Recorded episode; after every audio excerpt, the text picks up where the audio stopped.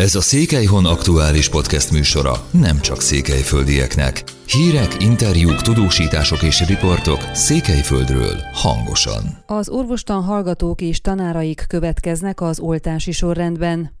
Megkezdődött a héten a Marosvásárhelyi Orvosi és Gyógyszerészeti Egyetem diákjainak és tanárainak a koronavírus elleni oltásra való feliratkozása és beoltása. Közben a miniszterelnök jelezte, az eddigieknél is jobban felgyorsulhat az oltási folyamat országszerte, sőt a második fázis is elkezdődhet már január közepén. Az egyetemről elsőként az orvostan hallgatók és tanáraik kapják meg az oltást, majd őket követik a gyógyszerészdiákok és végül a műszaki szakos hallgatók. Szőcs Trinfa Clementina, a Marosvásárhelyi Magyar Diák Szövetség irodavezetője a Székelyhon érdeklődésére elmondta, egyelőre nem tudnak pontosat arról, hogyan történik az oltás beadása, valószínűsítik, hogy a regisztráció alapján kerülnek majd sorra az oltóközpontokban. Az iroda vezető kérdésünkre azt is elmondta, tudomása szerint diáktársainak többsége be fogja oltatni magát, hiszen a járvány csak így szorítható vissza, illetve a családtagjaikat is szeretnék megkímélni a fertőzéstől. Érdeklődésünkre, hogy ő beadatja az oltást, Szőcs Trinfa Clementina igennel válaszolt,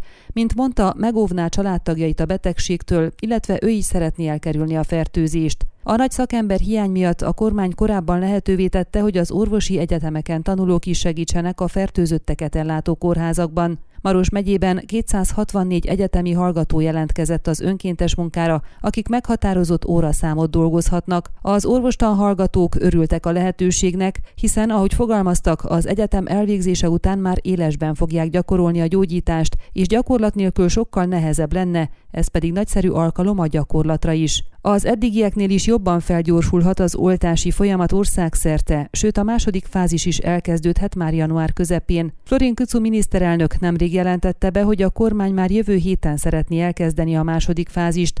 A célunk az, hogy a jövő hét második felétől elkezdjük a második fázist, ami azt jelenti, hogy el kell készülniük a kórházakon kívüli oltóközpontoknak is, jelentette ki a miniszterelnök. Az oltási kampány koordinátora Valériu Georgica azt közölte, hogy a várhatóan január 15-én induló második körben mintegy 4 millió 60 éven felüli, illetve krónikus beteg polgárt oltanak be. A harmadik fázis várhatóan áprilisban kezdődik, de ez a rendelkezésre álló vakcina mennyiségétől is függ.